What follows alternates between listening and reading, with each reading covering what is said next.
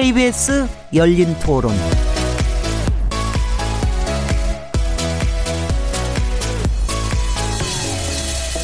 안녕하세요. 묻는다, 듣는다, 통한다. KBS 열린 토론 진행자 시민 김진혜입니다.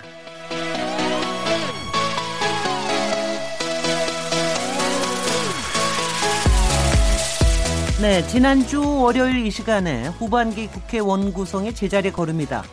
라고 얘기를 했었는데 일주일이 지난 지금까지 여전히 풀리지 않고 있습니다. 후반기 국회가 열려야 민생입법과 개헌 개혁입법까지 본격적인 논의가 시작될 텐데요. 지난주 국회에서 열린 한 긴급 좌담의 제목이 이젠 뭘 좀 해야 하지 않겠습니까? 이런 거였다고 합니다. 참 아이러니하다는 생각이 듭니다.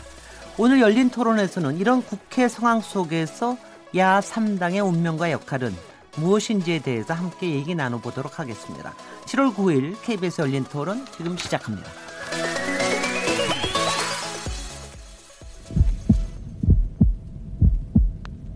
살아 있습니다. 토론이 살아 있습니다. 살아있는 토론, KBS 열린 토론. 토론은 라디오가 진짜입니다. 진짜 토론, KBS 열린 토론. 열린 토론 청취자 여러분께서도 토론에 직접 참여하실 수 있는 방법 안내드리겠습니다. 제3 지대 정당들의 역할과 과제는 뭐라고 생각하시는지 또 야 3당에게 궁금한 점들이 있으시다면 문자로 보내주십시오. 샤프 9730번으로 참여하실 수 있고요. 단문은 50원, 장문은 100원의 정보 이용료가 붙습니다. KBS 모바일 콩 트위터 계정 KBS 오픈을 통해서도 무료로 참여하실 수 있습니다. KBS 열린 토론은 팟캐스트로도 들으실 수 있고 매일 0시 5분에 재방송됩니다. 청취자 여러분의 날카로운 시선과 의견 기다립니다. 자, 그럼 오늘 야 3당의 운명과 역할은 이라는 주제로 함께 토론하실 패널분들 소개해 드리겠습니다. 김수민 바른미래당 어, 의원님 나오셨습니다. 네, 안녕하세요. 김수민입니다. 지금 당내에서 원내 부대표 맡고 계시죠? 네, 맞습니다. 네, 오늘 그 저기 사실은 유이동 원내 수석 부대표님 나오신다고 그러셨는데 오늘 예. 또 어, 원구성 협상이 만만치가 않은 모양이에요. 그래서 대신 나오셨다고 들었습니다. 예, 대타로 고맙습니다. 나왔습니다. 부탁드릴게요. 김경진 민주평화당 의원님 모셨습니다. 안녕하십니까 김경진입니다. 이제 최고위원 아니시죠? 네, 평의원입니다. 네, 지방선거 끝나자마자 그냥 지방선거 던져 저기 최고위원 던져 버리셨다고요. 책임을 제가 져야 되기 때문에 그렇습니다. 하도 그동안 말이 엄청나게 많으셨던 분인데 갑자기 말이 지금 한 달쯤 없으셔서 오늘은 어떤 말을 해주실지 굉장히 궁금합니다. 그래도 꼼꼼히 이럴 때 이제 민생 관련 법안들 네. 어, 선거 끝나고 한 두세 개 제출했습니다. 네네. 이제 후반기 이제 저, 저 국회가 열리기만 하면은 이제 엄청나게 활동하시겠군요. 예, 부지런하겠습니다. 김종대 정의당 의원님 자리하셨습니다. 네, 안녕하세요. 요새 뭐 너무 바쁘시죠? 특히 예. 기무사 관련 사, 저 뉴스 나온 다음에 엄청나게 바쁘시죠. 글쎄 뭐 허- 어, 문건이 어디서 나왔는지 뻥뻥 터지니까 쫓아가기가 바쁘고 예, 또 제가 속한 국방위원회가 유달리 현안이 최근에 많아졌습니다. 네. 예, 그래서 이거 하랴 저거 하랴. 아니 최근에만 유달리 많았던 것 같지가 않은데 항상 많으셨던 것 같은데. 예, KBS에서도 많이 불러주셨습니다. 아 이렇게 저, 저희가 월요일마다 정치의 재구성이라는 걸 가지고 항상 정치에 관련된 토크를 합니다. 근데 그동안 주로 민주당과 자유한국당에 대해서만 주로 얘기를 했어요, 사실. 그쪽 패널들이 주로 나오시고. 근데 이래서야 되겠냐. 어, 지금 이제 야 3당에 대해서도 한번 모시고 얘기를 좀 들어야 되겠다 해서 오늘 자리를 마련했는데요. 제가 야 3당 그러니까 지금 김정도 의원님이 조금 아까 농담으로 3, 4, 5당입니다. 이러시더라고요. 3번당, 4번당, 5번당이죠. 3번당, 맞는 4번당, 말씀이시네요. 5번당. 아 근데 자유한국당에서는요. 네. 아마 정의당하고 저희는 야당인지 여당인지 헷갈린다고 그쪽에서 또 그렇게 얘기를 하고 말이죠. 있어서. 네. 그래서 오늘 뭐 여러 가지 얘기들이 뭐 흥미롭게 나올 것 같은데요. 어, 일단은 그래도 지방선거 끝나고 우리가 처음 모신 거기 때문에 지난 지금 한 달 지난 지금의 현 상황에 대해서 어, 나, 나름대로 각 당내 어, 저, 지금 현재 상황에서 한번 얘기해 주시죠. 저 조금 쉬운 데부터 할까요? 정의당부터. 아, 저희가 쉽군요. 네. 예, 첫 순서를 주셔서 감사합니다. 네, 543으로 하죠. 네. 그나마 제일 나은 상황이니까 네, 저희가. 지금 지금 나온 상황이라고 얘기하는 거는 최근 아, 바로 어젠가 오늘 발표된 토, 저기 어, 얼- 여론조사 결과에서 리얼미터에서 한 여론조사인데 거기서 드디어 두 자리를 찍으셨습니다. 요 자세한 네. 얘기 조금 이따 또 하겠습니다. 네. 어, 먼저 저희, 어, 정의당 이야기를 하기에 앞서서 바른미래당 민주평화당에는 제가 위로의 말씀을 드립니다. 사실은 우리가 아, 모여 있는 이 세 당이 정치의 생태계에서 양당 독점을 견제하는 다당제의 매- 주축이 되는 세력이거든요. 그렇죠. 그 정치의 생태계의 다양성을 이제 몰고 온 우리가 주역들인데 최근에 어, 두 당께서 많이 의기소침해 있으십니다. 그런데 사실은 저는 좋은 보수가 있어야 좋은 진보도 있다고 생각하기 때문에 오히려 마음속으로는 많이 성원하고 응원했습니다. 좋은 보수와 좋은 진보가 어떤 작지만은 서로 비전 경쟁을 하고 정책 경쟁을 하는 이런 정치의 생태계를 오랫동안 꿈꿔왔고 또 그런 만큼 우리가 동반 성장하기를 바랬습니다. 그래서 너무 선거에 조금 다소 미흡하더라도 실망하지 마시고 신기일전 해 주십사 하는 당부의 말씀을 드리고요. 정의당은 어, 대선 때 너무나 그 감사하게도 사상 최초로 201만 7,548표, 진보 역사상 가장 많은 표를 받았는데 이번 지방선거에서는 226만 7,690표를 받았습니다. 너무나 소중하고 감사하고 항상 굶던 당에 모처럼 따뜻하게 소담한 하나의 밥상 정말 주신 데 대해서 감사드리고 또 이 소중한 표를 잘 다져서 이후에도 조금 더 알찬 진보 정치를 해보자 이렇게 다짐을 하고 있습니다. 그래서 어, 자만하지도 않고 또 지지율이 잠시 높아졌다고 합니다만은 저희 노력보다는 최근에 이제 민주당의 지지율 하락과 민생의 후퇴가 어, 또 다른 대안인 정의당에게 조금 더 역할을 한번 해보라는 어, 국민의 요구라고 생각하고 무겁게 받아안고 있습니다. 네. 정확하게 그 저, 저 지지율이 10점 아, 그거는 리얼미터 네. 예, 조사인데 방송 규정상 다 소개해야 되니까. 아니 제가 소개, 소개 아, 소개는 그- 제가 하겠습니다. 아, 네. 리얼미터가 CBS 의뢰로 7월 첫 주차 조사를 했는데요. 어, 최종 2,504명이 참여해서 응답률은 4.1%, 표본 오차는 95%, 신뢰 수준에서 플러스 마이너스 2%포인트 해서요. 네. 그래서 어, 이 자세한 거는 리얼미터 홈페이지 또는 중앙선관위 아 중앙선거 여론조사 심의위원회 홈- 홈페이지에서 나와 있습니다. 여기서 10점 1%입니다. 10.1%. 네, 그거 대략 10.1%를. 예, 요즘 비슷하게 나오는데요. 네. 물론 그 민주당 지지율 하락과 상관관계는 있는데 저희가 오늘 이거 분석 회의를 했어요. 전문가들을 네. 모시고. 어, 그런데 민주당 쪽에서 온 표가 최근에 지지율 상승에서 한 3분의 1에서 4분의 1을 어, 포함하고 있습니다. 그러니까 대부분 민주당 지지율 하락은 곧 정의당의 지지율 상승으로 이렇게 단순하게 해석하는 경향이 있는데 사실 최근에 오른 지지율 어, 그러니까 지방선거 이후로 한 2% 정도 올랐습니다. 네. 요 2%의 3분의 2는 새로 유입된 표다. 어, 그런 만큼 집권 여당과의 관계는 3분의 1에 불과하다. 어, 정의당의 이제 그 새로 유입된 표라는 것은 어, 여성과 아무래도 청년층을 중심으로 해서 우리나라 그 갑질 없는 세상 또 특권과 반칙이 없는 세계 특수활동비 폐지 이러한 어떤 그 어, 정의당의 지향에 대한 응답이었다고 저희는 보고 있어요. 네. 그런 만큼 정치의 경계선 바깥에 있었던 새로운 사람들이 유입됐다는데 더욱 고무되는 것이지 뭐 민주당이 그 어, 잠시 조금 주춤한 틈을 타서 그 반사이익으로 얻어진 표에 대해서 어, 우리가 기뻐하기에는 어, 조금 석연치 않다고 보고 있고 네. 그런 만큼 그 실체를 정확히 파악하자는 게 현재 당내 분위기입니다. 네. 그 저기 정의당이 10.1%두 자리인데 바른미래당은 5%대, 민주평화당은 2%대 지지율이 나왔다고 합니다. 적어도 이 여론조사에서는 좀 착잡하시겠어요. 이제 4번. 저 4번 김경준 의원님 할 말이 없으십니까? 네, 할 말이 없습니다. 민주평화당 김경준 의원님 그래도 에, 저희는 어쨌든 창당한 지 얼마 안 되기는 했는데 에, 그거 치고도 매우 안 좋아요. 네. 그러니까 지지율 2점 몇 퍼센트대. 그 다음에 지난번 지방선거에서도 사실은 이제 군수 다섯 자리 차지한 것 외에는 아무런 성과를 못 냈거든요. 그러니까 광주 같은 데서는 지금 비례대표 광주광역시 의원도 지금 정의당이 되지 않았습니까? 네. 저희 또 저희 지역구 광주 북구 같은 경우도 비례대표 구의원도 정의당이 됐어요. 네.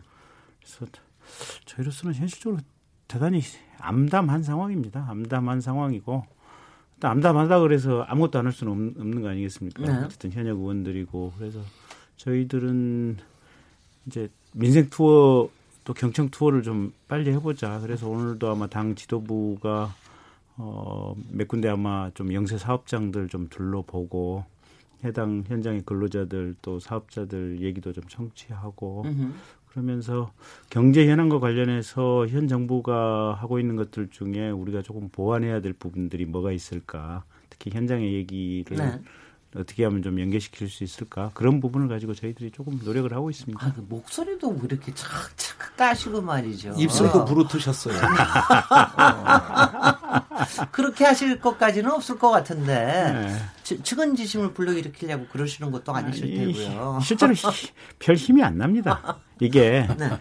그러니까 이제 책임 있는 그러니까 국회의원 정도 되면 사실은 책임 있는 주체 아니겠습니까? 네.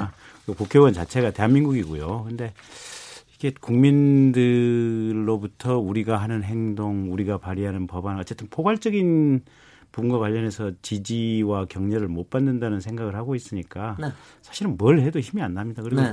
지역에 가서 지역구 가서 주민들을 보고 있으면 일단 좀 부끄러워요. 음. 이분들이 나를 안 좋아하는구나. 이분들이 내가 속한 정당, 내가 하는 것과 관련해서 굉장히 부정적인 인식을 가지고 있구나. 이제 이런 느낌을 마음속에 가지고 있으니까 뭘 해도 자신감이 안 생기고 뭘 해도 당당하지 않고 뭘 해도 편치가 않아요. 현실적인 마음 상태는 그렇습니다. 근데 그럼에도 불구하고 책임 있는 국회의원이니까 또 열심히 해야 되고 네. 또 저희들이 최선을 다해서 임기 말까지 열심히 해야죠. 네. 바른미래당 김수민 의원님, 저 어떻게 보- 어떻게 보고 계세요? 사실 바른미래당도 내부적으로 이렇게 편하지는 않을 것 같아요. 뭐 꼭 지지율의 문제가 아니라 굉장히 여러 가지가 편하지는 않을 것 같습니다. 편하지 않다기보다는 굉장히 괴로운 시간을 그렇죠. 아직까지도 보내고 있고 또 앞으로 몇 개월을 더 보내야 될지 모르겠어요. 일단 그 광역 비례 의원 비례 득표율이 7.8% 정도 나왔거든요. 네. 그러니까 완전히 꿀땡을 했다고 이제 저희는 보고 있고 그러니까 완전히 참패를 한 거죠.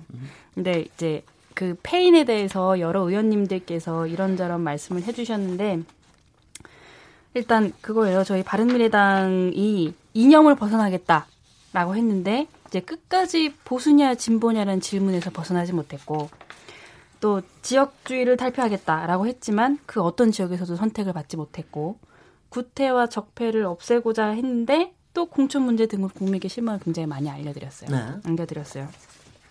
그래서 이제 바른미래당이 처음에 이제 창당 이념을 가지고 양당이 통합을 하면서 이런저런 굉장히 패기 있는 목표들을 크게 설정을 했는데 그 부분에서 전혀 국민들께 어떤 만족감을 드리지 음. 못했고 그런 부분에서 민심을 읽지 못했고 또 보여드리지 못한 부분에 대해서는 이번 지방선거의 결과를 좀 겸허하게 받아들이고 있습니다. 근데 일단 저희 바른미래당이 상대적으로 젊은 의원들이 굉장히 많고 저는 그렇게 생각합니다. 젊다는 거는 사실은 굉장히 빠르게 회복을 한다는 것에 그 의미가 있는 거잖아요. 그래서 치유력이 있죠. 네, 저희 당이 지금 이제 자평하건데 어느 정당보다도 사실 그 재건 작업을 당의 재건 작업을 굉장히 빠르게 시작을 했다고 저는 평가를 하고 있어요. 네.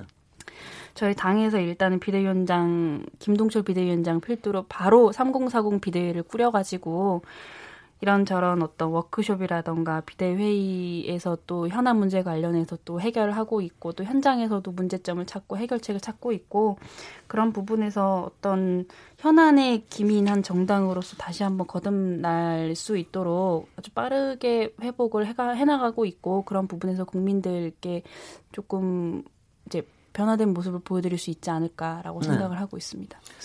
그, 하여튼 3, 4, 5단계, 사실은 뭐 지금 어떤 얘기를 해도 사- 그렇게 쉽- 쉽지는 않으시겠지만, 그래도 우리가 하여튼 1, 2당 얘기하기 전에, 1, 2당 뭐, 저- 뭐 여러 가지 답답한, 답답한 점이 마- 많이 있지 않습니까? 3, 4, 5당에 대해서 그래도 조금, 상대편에 대해서 좀 얘기를 좀 하시는 기, 시간을 좀 잠깐 가지죠. 좀 우리 김경진 의원님 조금 기운 좀 내시고. 그래도 저기 제 앞에 앉아 있는 오당은 희망이라도 아니, 있어요. 아니 그래서 이럴 잘때 조금씩. 이럴 때 사람 네. 얘기하면 제일 편해요. 일단은 그러면 이제 사람이 쫙 기운이 올라오니까 네. 일단 바른미래당에서 말이죠. 바른미래당은 굉장히 발빠르게 원내대표 새로 뽑은 게 상당히 에너지를 좀 올린 것 같고 그런가 하면은 전당대회 8월 19일 날 하겠다고 얘기했는데 그걸 뭐 잘 모르겠는데 네. 여하튼 유승민 위원님 또 유승민 대표님 안철수 대표님 지금 굉장히 좀 이렇게 좀 그붕 뜨신 건지 어, 떻게 하시는 건지 음, 잘안 보이시던데. 네, 잘안 보이신다는 게 예. 그리고 특히 안철수 대표인 경우에는 뭐 어제 오늘 이게 정계 은퇴하는 거냐 뭐 여러 가지 음. 설들이 좀 있고 그러는데 그 부분에 대해 어떻게 보시는지 먼저 한번 얘기를 일단 하시죠. 언론 보도상으로. 보면은 네. 한시적 은퇴로 저는 받아들였습니다. 네. 당분간 지켜보겠다 하는 얘기는 일선에는 나서지 않겠다는 이야기고 상당히 애매하긴 하지만은 어쨌든 뭐 당분간 정치 적인 일선에서는 잘 안 보일 것 같다는 예감을 받았어요. 이 부분은 제가 또 질문을 드리고 싶습니다. 그게 맞는 건지. 그런데 어, 제 생각에는 새로운 원내대표께서 이제 저희 정의당에도 예방을 하셨습니다만은 여러 가지 대화를 나누는 과정에서 어, 조금 더 어떤 보수의 이념과 가치 그 다음에 앞으로의 행태 이런 부분에 있어 가지고 새로운 면모를 보여줄 수 있는 가능성도 나름대로 좀 봤다고 생각합니다. 유승민, 안철수 두 분의 너무 의존적 태세에서 벗어나기 위한 몸부림 이게 결국은 바른정당의 바른미래당의 희망 아니냐. 그런 만큼 또 우리가 손잡고 지금 하반기 국회에서 급하게 추진해야 될 일이 산적해 있습니다. 오로지 다당제 체제 하에서만 가능한 이런 목소리는 정의당도 계속 연대를 해왔고 앞으로도 함께 해야 되는데 빠른 어떤 회복 탄력성이라 그러죠. 네. 예, 예, 제가 유식한 말로 resilience라고 문자 좀 쓰겠습니다. 네. 예, 그런데 비교적 성- resilience 아니에요? resilience가 맞아요? 아 resilience. resilience. 예, 예, 죄송합니다. 죄송합니다. 유식과 무식은 한 끗 차이라. 예. 그런데 그런 회복 탄력성이라는 측면에서 저는 바른정당의 최근의 상황은 그렇게 나쁘지 않다. 바른 미래당입니다. 아, 바른 미래당. 아, 예. 죄송합니다. 계속 틀립니다. 저희가 되게 예민한 부분을 지금. 예. 네. 예. 아, 그 지금 지금 답변하시기 전에 김경진 네. 의원님 같이 쏟아놓고 답변하시도록 하- 해보시죠. 김경진 쏟- 의원은 어떠 어떻, 어떻습니까? 아니, 없어요. 김경진 김경진 위원님은 뭐 네. 안철수 대표에 대해서 보다도 유승민 대표에 대해서 할 말 없으세요? 없어요. 없으세요? 네, 타당 얘기는 안, 한- 안 할수록 좋아요. 아, 아, 아, 오늘 많이 피하시네. 네, 굉장히 많이 피하시네요. 네. 아, 그 피하는 속내도 아마 청취자들은 다 알아들으실 겁니다. 네, 김소민 의원님. 어떻게, 어떠, 어떠, 어떻게 보세요? 제가 좀 얘기 드리면은요, 저는 안철수 대표에게 보다 안철수 대표는 또 후보를 하셨고, 그러니까, 어, 또 여러 가지 또 훨씬 더, 저, 뭐, 곤혹스럽고 또 생각도 많으시고 성찰할 시간도 필요하시고 그럴 것 같아서 또 많이들 얘기를 나왔는데, 유승민 대표께서 사실 선거 끝나고 난 다음에 너무 조용히 그냥 사라져 버- 버리시는 게 저는 참 좀 이상하게 좀, 좀 이상하게 보였어요. 왜냐하면 어떤 경우에나 정치적인 이벤트가 있을 때는 사실은 그거에 대해서 어, 어떤 스탠스가 필요하고 국민들에 대한 또 어떤 답이 필요하고 그러는데 어, 그냥 쑥 사라지셨다라는 게 조금 조금 석연치 않았 안, 석연치 않았습니다. 특히 정치인이라 그러면 어떤 순간에는 좀 의미를 부여하려고 그러지 않습니까? 왜, 그- 왜 그러셨는지 혹시 아시는 거 있으세요?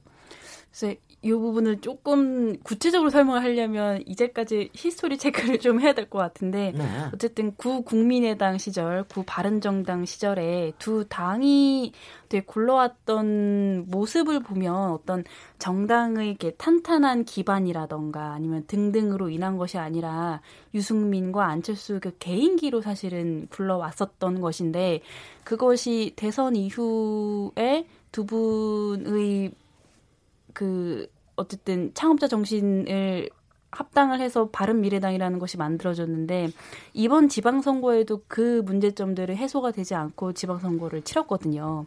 어떤 정당으로서의 어떤 탄탄한 지역적 기반 또 어떤 가치 아니면 통일된 메시지 이런 것들이 좀 부재했기 때문에 그런 부분에서 지금 바른미래당 정당 내에서도 기본기를 탄탄하게 유- 좀 구축을 하는 게 지금 어느 것보다 더 중요하다고 판단을 하고 있고 그런 면에서 두 이제 창업자라고 불릴 수 있는 안철수 대표와 유승민 대표가 일선을 물러나신 것은 맞아요. 음흠. 제가 듣기로는 이제 유승민 대표님은 지금 대구에서 쭉 낙선자들과의 이렇게 만남을 계속 가지고 있다고 들었고 안철수 대표님은 오늘 이제 잠정적인 휴업을 음흠. 이제 이야기를 하셨거든요.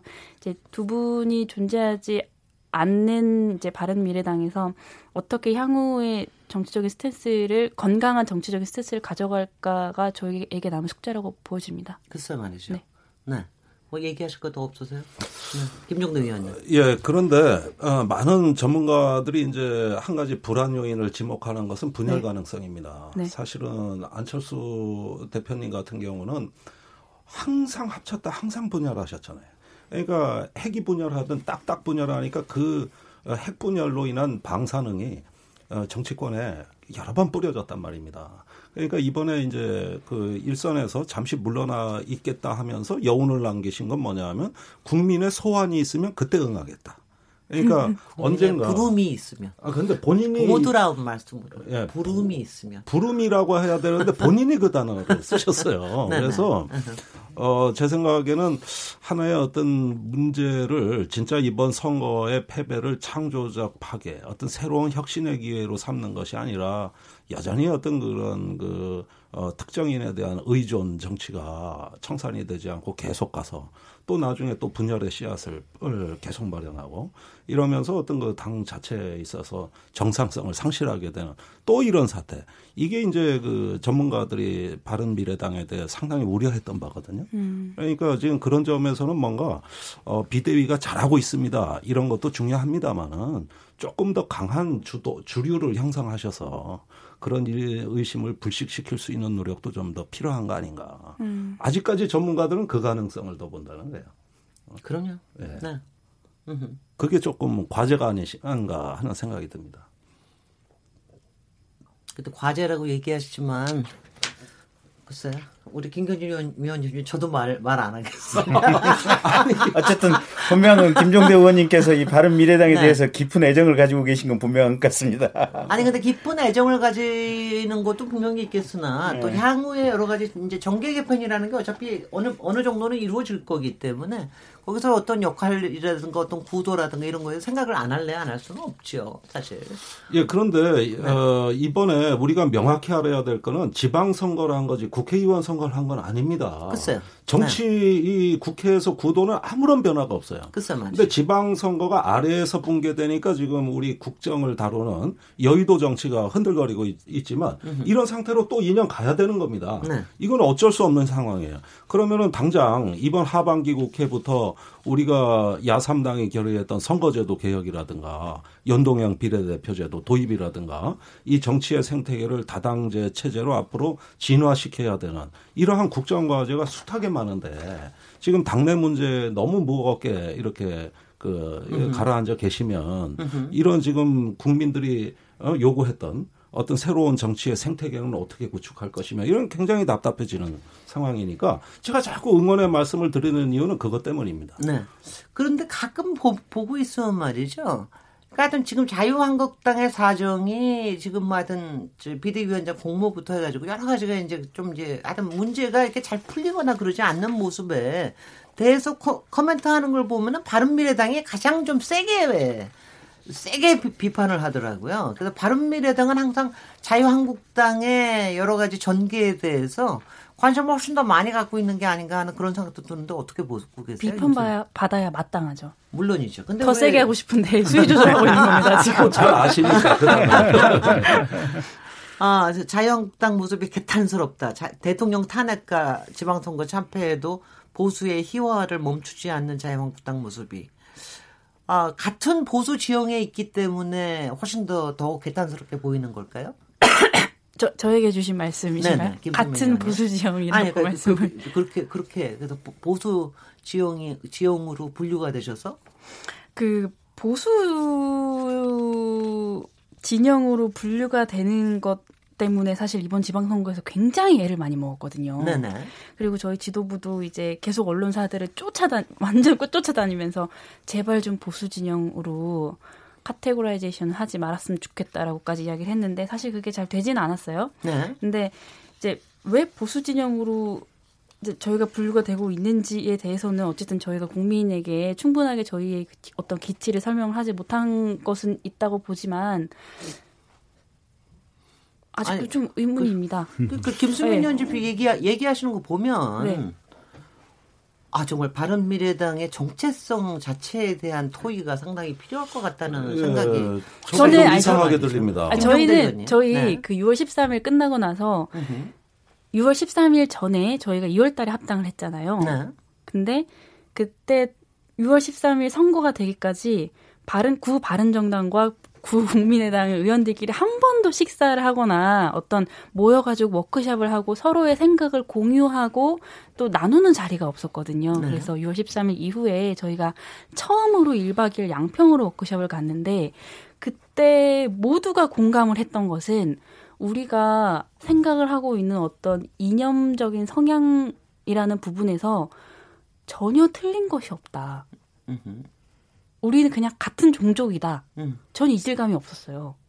모두가 생각하는 어떤 국가가 나아가야 될 방향, 국민을 위해서 정당히 해야 되는 어떤 컨텐츠, 뭐 가치, 철학들이 이렇게 엄청나게 보수 진영에 확 속해 있다거나 엄청나게 진보 진영에 속해 있지 않았거든요. 네. 그 우리들끼리 이야기를 하는 거는 왜 정체성이라는 부분에서 외부에서 이렇게 공격이 많이 들어올까? 라는 부분에 대해서 계속적인 논의가 1박 2일 동안 계속 심야 토론을 이뤄졌는데 저희가 생각할 때 조금 아쉬웠다고 생각하는 부분은 이제 처음에 통합을 하고 나서 뭐 어, 조그마한 사안에 대해서도 어떤 이제 그때 당시에 이제 박주선 당대표와 이제 유승, 유, 유승민 당대표가 계셨는데 그 두 분의 스탠스가 조금 조금씩 다르게 나가는 거예요. 근데 그 그것이 어떤 정당 민주주의 정당에서 충분히 있을 수 있는 는 정도의 이야기인데도 불구하고 언론에서 비춰지기에는 아 이게 좀 이제 뭔가 보수와 진보의 통합이었고 이 부분에서 좀 갭이 존재를 하는구나라는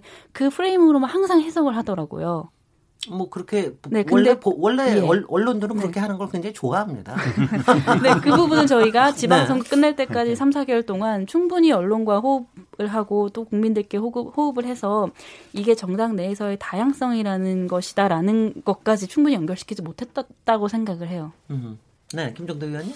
예, 김정도 의원님은 지금 말씀이 막 하고 싶 하고 싶으십니다 지금 그래서. 예, 그런 모호성은 저는 좀 무책임하다고 생각합니다. 네. 네. 사실 그 어, 유승민 대표 경우에 이제 합리적 보수를 어, 표방하면서 자한당하고 결별하면서 어떤 보수의 어떤 본류, 어떤 그 새로운 어떤 전형을 창출하겠다는 의지가 매우 강하셨고 또 하시는 발언마다 거의 그 안보 이슈에 관한 하는 제가 보기에는 자한당 못지않게 굉장히 강한 어, 그 안보 이슈에 어떤 그 정체성을 갖다가 어, 표방을 하셨고 네. 또 안철수 전 대표 같은 경우에도 어 사실 국민의당에서 분당하고 나가면서 상당히 많은 보수로의 어떤 경도되는 이러한 모습을 봤을 때 국민들이 상식적으로 생각하기에 아 자한당 수구 보수와는 다른 뭔가 좀 제대로 된 보수를 표방하신 거 아닌가. 또 그러면서도 개혁적을 표방하는 개혁적 보수, 합리적 보수 이런 면에서 오히려 긍정성도 저는 있었다고 봐요. 그런데 막상 어, 어, 이제 선거전이 시작이 되고 또 국민들한테 정체성을 내보여야 될 때 뭔가 좀 확실하게 자기의 어떤 정체성과 또 지향성을 좀 비전을 강하게 천명하지 못하고 그러면서 또 한편으로는 자한당하고 다른 게 뭐냐 이런 평가도 받았단 말입니다. 네. 그러니까 어 보수성을 바라는 유권자들한테는 뭔가 색깔이 뚜렷지 않다 이런 평가. 어 또 좀 개혁적인 걸 바라는 사람들한테는 자한당하고 다르지 않다 이런 평가. 이 두 가지 악재가 겹치신 거 아니냐. 네. 그렇게 보면은 어 합리적인 보수 노선을 표방하고 비전을 좀 강하게 표방했으면 그래도 지금보다는 더 좋은 결과를 얻지 않았을까요? 제가 그 의원님께 여쭤보고 싶은 게 음. 사회, 경제, 외교, 뭐 정치, 문화 여러 가지의 카테고리에서 다 진보다라고 열을 세우는 게 그 당의 정체성을 이야기를 하는 거라고 생각하시나요? 음, 그건 아니잖아요. 반은 아니겠죠. 안보와 경제가 안보는 자강을 해야 되니까 보수의 목소리가 나올 수 있는 거고 경제는 뭐 규제 개혁이라든가 등등으로 인해서 진보의 목소리를 낼 수 있는 거고 사안에 따라서 국민의 편익만을 위해서 어떤 때는 진보의 목소리, 어떤 때는 보수의 목소리를 공존하는 건강한 당을 표방하는 게 저희 바른미래당인데 지금 의원님의 말씀은 그냥 이제까지 2, 30년간 국회에서 어떤 정당을 카테고리를 나누는 방식 그냥 그 고리타분한 방식으로 여기는 보수야, 여기는 진보 정당이야 나누는 아주 낡은 공식에 불과합니다. 아니 그러니까 그것을 무엇라고 표현하냐는 거죠. 저기 옛날에 국민의 네. 정당이 외쳤던 게 중도 정치 아닙니까? 그러니까 정당이 어. 왜 보수와 진보 두 개로 설명이 돼야 되냐 이거예요. 아니 그러니까 중도의 실험이 국민의당 분당으로 깨졌으면 네. 그러면 이제 유권자들이 궁금해하는 것은 너의 정체성은 무엇이냐 할 때 우리는 이렇게 준비돼 있습니다 하는 어떤 그 정체성이 어, 그 강령적 이념의 논리로 예, 모든 언제까지나 설명이 되는 거죠? 강령이 있거든요. 네. 저희 정의당도 있습니다. 우리는 진보를 표방하되 사회민주적 개혁을 꿈꾸는 진보 정당이다. 네. 이렇게 아주 어 제일 첫 줄에 강하게 표방하거든요. 예, 그게 또 우리의 생존 방식입니다. 네. 그거는 정의당의 생존 방식이니까 인정하고 존중합니다. 근데 제가 생각을 하는 건 언제까지나 우리 사회의 정치가 진보와 보수의 이념 논리로 나눠져서 안 된다고 생각을 하고 바른미래당은 진보 진보와 보수의 이념 정당을 뛰어넘어서 국민의 실용적인 가치를 창출하는 정당이 되겠다는 것이 목표, 목표이기 때문에 정의당이 생각하는 정당의 카테고리 방식을 저희 당에게 적용하지 말아주셨으면 좋겠어요. 네. 아니 뭐 저기 이거는 분명히 있을 것 같습니다. 그러니까 저희가 지금 이 토론들 쭉 하고 있을 때도 이렇게 진보하고 보수를 명확하게 나누기가 굉장히 어려운 시대다. 그리고 진보와 보수의 개념도 이제 계속해서 진화하고 변화하는 시대다. 특히 이제 여러 가지 사안에 따라서 특히 뭐 가령 예컨대 민주당 더불어민주당을 어 뭐 진보로 볼 수 있느냐 사실은 상당한 아니죠. 부분에 어 사실은 상당한 부분에 합리적 보수나 뭐 이런 쪽으로도 볼 수 있는 부분인데 그러니까 이런 부분도 좀 있습니다 논란은 있, 있는데 다만 이제 바른미래당 경우에는 앞으로의 향후를 위해서도 그러니까 이거는 분명히 있을 것 같아요. 김종대 의원님 말씀하신 대로 일- 일단 자유한국당이 상당히 조금 이제 수구적인 보수라고 좀 하는 그 반대편에 좀 합리적 보수로서 조금 더 개혁적인 노선이 명쾌하게 우리한테 들어왔으면 국민들 입장에 들어왔으면 좀더 지지도도 높아지고 앞으로의 어뭐 방향성이나 이런 것도 좀 보이지 않았겠느냐. 근데 이제 그런 부분에서 조금 석연치가 않았다라고 근데 하는 제가 한 말 드린 말씀은 유승민 대표가 하신 말씀이에요. 그, 그, 네. 네. 그래서 똑같이 요즘에, 하셨어요. 네. 아 그래서 그런 부분에 대해서는 아마 아마 향후에도 왜냐하면 그거는 이제 사실은 향후에 바른 미래당뿐만이 아니고요. 우리 지금 사실 전체적인 이제 정계 개편 문제에서도 누가 어느 쪽에 속해 있느냐에 대한 거를 얘기를 안 할래 안 할 수는 없을 겁니다. 그런 점에서 바른 미래당의 스탠스가 전 그게 책임성이라고 보는데요. 이제, 네. 네. 네. 그, 이, 이거에 대해서는 또 논의를 하도록 하지요. 자, 한 가지만, 한 가지만, 저기, 더 저기 하면요. 바른 미래당, 그, 저기, 아킬레스건을 건드리는 김에 그냥 한꺼번에 다 건드립시다. 자꾸, 한꺼번에 다 건드립시다. 그 될까요? 두 분이 같이 이거 하니까 하나만. 지금 당장요. 예. 그 비례대표 세 분, 네. 저 평화민주당의 마음, 민주평화당의 마음이가 있는 세 분, 이상돈 의원님, 박지원 의원님, 또 또 한 분 계시죠. 네네. 이 세 분을 좀 출당시켜서 저쪽에 네. 가게 하는 것도 이런 것도 좀, 좀 스탠스를 명확하게 하는 거 아니냐 이런 비판도 가능한데 어떻게 생각하세요? 김수민 그건 제가 의원으로서는. 김경진 의원님께 먼저 대답을 듣고 나서 대답을 하고 네네. 싶어요. 김경진 의원님. 저희야 뭐 김진애 앵커께서 정확히 그냥 저희 얘기를 네. 대신해서 해주셨죠 뭐. 출당을 시켜주셨으면 좋겠다라는 네, 말씀이시죠. 네, 네. 아이고 어저께 또 아니. 어저께 오늘 또 아마 또 계속- 성명, 성명 발표하고 네네, 그렇게 하신 것 같더라고요. 네. 근데 저기 그러니까 바른 미래당에서는 그냥 갈려면 어 의식 던지고 가라 그 그 입장입니까? 그렇죠. 네. 네. 더 이상 논의할 필요가 없는 짧- 문제라고 너무 생각합니다. 답변이 짧으시네. 아, 지금 그것 때문에 그랬습니다. 어, 민주평화당에서 그세 의원에 대해서 어, 이중 당적은 아니더라도 당원의 버금가는 자격을 부여하겠다라고 하는 뭐 그런 그런 예, 오늘 그렇게 네. 결정을 했고요. 실은 근데 이제 그 전에 네. 저희가 선관위에 좀 여쭤봤어요. 그 이성돈 의원님을 저희가 창당할 때부터 저희 당의 연구원 원장님의 보임을 하려고 하는데 이게 법률상 가능하냐라고 선관위에 여쭤봤더니 오케이 가능하다. 음흠. 그래서 이상돈 의원님은 지금 저희 민주평화정책연구원 원장을 이미 맡고 계셨고 네. 장성수 의원님은 대변인을 하고 계셨어요. 네. 그리고 박주현 의원님은 이제 정책과 관련한 지난번에 이제 지방선거 때 정책 개발 단장을 하고 계셨죠. 근데 이제 요번에 그 저희들이 이제 당대표 경선을 하는 과정에서 그러면 최소한 이분들도 당원으로서 투표권을 줘야 되는 것이 아니냐. 이제 이런 문제 제기가 있어서 내부에서 논의 이 끝에 이분들에게 투표권을 그러면 드리자. 당원에 준하는 권리를 부여하자. 그런 결의가 오늘 있었던 겁니다. 네. 아 그런데 지금 이제 김수민 의원께서는 그렇게 답변하셨는데 네. 같은 당의 가령 뭐 하태경 의원이나 또 제가 다른 분도 그런 유승민 분들- 대표도 원래 유승민 대표도 원래, 원래 그러셨죠. 그랬고 그세 사람은 출당시키는 게 맞다. 박수현 공동 대표께서도 네. 옛날에 비슷한 상황에서 똑같은 얘기를 하셨죠. 네. 그리고 이제 안철수 의원께서 이제 국민의당 창당할 때 저도 이제 국민의당에 몸을 담았었지만 창당할 때 원래 경남 도의원 중에 민주당 소속 도의원 비례대표가 있었어요. 네, 네. 그러니까 이분이 국민의당으로 입당을 하겠다.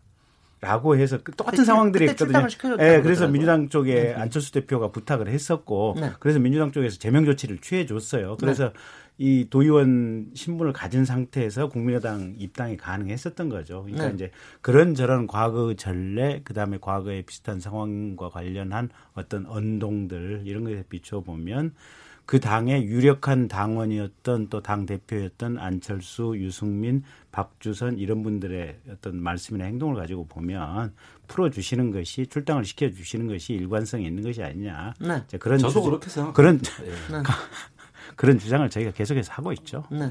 아니 그러니까 그 점이 그러니까 그런데 조금 모호하게 구는 거 아니면 그 안에서도 의견이 달리 나오는 이런 것 문제가. 있을 거예요. 네네, 이게- 김경진 의원님. 에, 사실 제가 조금 조심스럽긴 한데 이 세 분을 만약에 출당시키게 된다면 이건 개수입니다. 추정입니다. 이건 네. 제가 팩, 팩트를 확인해서 드리는 말씀은 아니고 추정 추정적인 건데 어, 국민의당 비례대표를 하시다가 이제 여기 바른미래당으로 가신 의원님들 중에 추가로 두세 분 정도는 나도 그럼 가겠다라고 주장하실 가능성들이 있는 의원님이 있다고 저희는 판단하고 추정을 하고 있어요. 아니, 그래서 그래서 제가 이 문제는 좀 말씀을. 드려야 되겠는 게 분명히 본회의장의 의석수는 바른 미래당 자리에 앉아 계세요. 네. 근데 저녁 때 밥 먹는다든가 연수갈 때다든가 그러면 민주평화당에 가 계십니다. 네. 예. 그러니까 두 군데 다 나타나시는 거예요. 네. 이거는 우선 정치에서 유권자들한테 이런 혼란 줘서는 안 됩니다. 사실은 모문이 있는데 영혼은 떠났다는 얘기 아닙니까?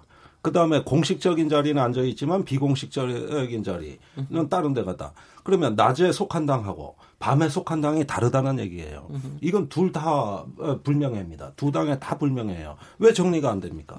그리고 그걸 갖다가 정리해가지고 추정되는 어떤 당의 이익이라면은 뭐 국고보조금이라든가 의석수 유지를 해야 되는 몇 가지가 있는 겁니다만은 그거 먹어도 배도 안 부린 거고 팔자 고 치는 것도 아닙니다.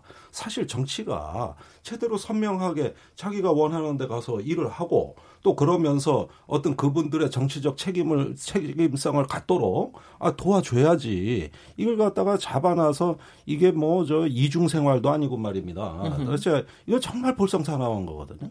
그런데 이런 것들로 앞으로 인연을 또 간다는 거는 저는 정치의 책임에 있어 문제가 된다. 그렇다면 어차피 써먹지도 못할 의원인데 어, 가겠다는데 그렇다면 제 생각에는 어, 갈 사람은 빨리 보내고 이렇게 정리를 해가지고 혼란이 없도록 특히 유권자들이 그 의원님들도 어, 자기 지지자들이 많을 건데 또 어디 앞으로 지역구에도 나가실 건데 그럼 혼란이 없도록 정리는 해주는 게 맞는 거 아닙니까? 아마- 교통 정리는 해야죠. 그게. 네. 뭐 그게 연 뭐 한 3억 정도 3억인지 1억인지 뭐 당비로 더 저 국고 보조가 더 들어온다는 그런 얘기는 들었습니다만은 그거보다는 사실 어 민주평화당이 그 세 위원이 있으면은 또 재빨리 또 교섭단체가 될 수가 있잖아요. 그것 때문에 그런 걸까요? 음, 아니요, 안 네. 돼요. 왜냐하면 저희가 지금 14명인데 네네. 세분 들어와도 17이에요. 네. 그러면 지금 무소속에 계시는 이용호, 두 분. 송금주 분 두 분 하면은 이제 19이고 네. 그리고도 또한 분을 어디서 그러니까 이래도 안 되고 저래도 안 되기 때문에 정의당이 정의하고 평화는 예. 그러니까 한 몸이군요. 같이 가는 수밖에 도리가 없습니다. 지금 상황에서. 이게 운명입니다. 아이, 네. 정대형 잘해줘. 전해드리고 있습니다. 이게 4번하고 5번의 운명인 것 같습니다. 저, 김순민 의원님 그래서 이런 두 분의 의견 들으시고 난 다음에 또 얘기하실 거 있으세요? 제가 지금 4번과 5번의 수세에 밀리고 있는 조금 형국인데요. 또 이쪽으로 갈 겁니다. 네. 그 방금 이제 5번 김성대 의원님께서 되게 재밌는 말씀 하셨어요. 유권자들의 혼란이 있기 때문에 얼른 놓아주라라고 말씀하셨는데 그건 사실 제가 4번에게 요청하고 싶은 거예요. 볼모로 잡아놓고 있는 거는 3번이 아니고 4번입니다. 원래 당의 자산인 분들이고 또 굉장히 훌륭하신 분들이지만 저는 국민의당 처음에 그분들께 그 세 분들께서 비례를 받으셨 고 또 국회의원으로서의 어떤 일을 하시게 된 그 배경이 이제 지분으로 치면 본인들의 역량이 더 클지 아니면 당에서 안철수 대표로 인해서 당의 비례가 13분까지 왔었던 그 시기의 물결로 인해서 더 당선이 됐었던 건지에 대해서 그 지분을 조금 따지고 싶어요. 그 부분에 대해서 이야기를 하면 정말 하실 말씀이 없을 거예요. 저는 이 비례 3인에 관련해서는 어쨌든 저도 비례고 기본적인 상식과 양심선에서 결정이 돼야 되는 문제라고 생각을 하고 너무 이 부분에 대해서 사실 4번과 3번이 다툼 많이 했기 때문에 더 이상 크게 이야기를 하고 싶지 않고 이야기할 수 있는 무게 정도도 아니라고 생각합니다. 저, 김경준이. 제가 딱 한마디만 하고 끝낼게요. 근데 네. 그 비례가 그때 8번까지 됐던가요? 네? 국민의당 비례가 그때 8번까지 됐죠. 13번 까지 13번까지 됐죠. 됐구나.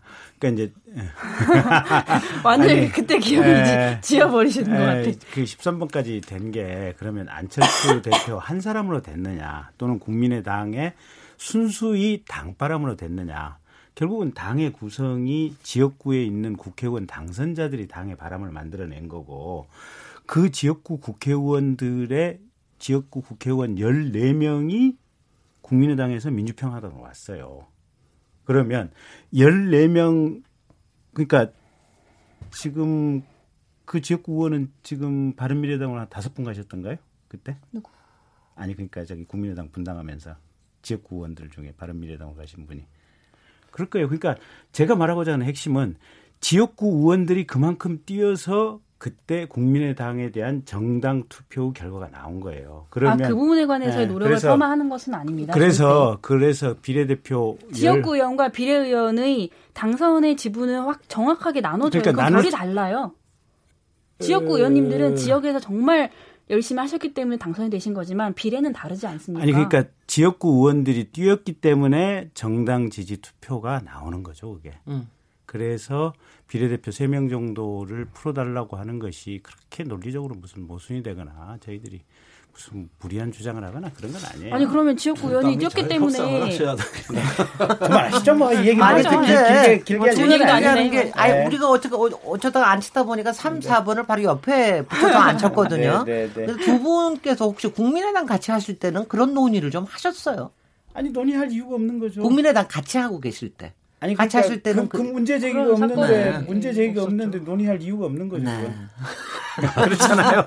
그러니까 과거에 국민의당의 그 정체성의 구성이 어떻게 되느냐 이 문제까지 이게 거슬러 올라간다는. 얘기인데 네. 아니 그참 정체성 안타까운 아니 그 얘기입니다, 정체성. 문제하고도 상관이 없는 거예요. 네. 이제 서울 바람이냐 자. 호남 바람이냐 지금 이 얘기를 하시니까 지금 자, 이, 이 논의는 여기서 저 좀 끝내도록 하고요. 이제 KBS 열린 토론 잠깐 좀 어, 토론 쉬어가도록 하겠습니다. 오늘 야 3당의 운명과 역할은 에 대한 주제로 어, 토론 나누고 있습니다. 지금 여러분께서는 KBS 열린 토론 시민 김진애와 함께 하고 계십니다.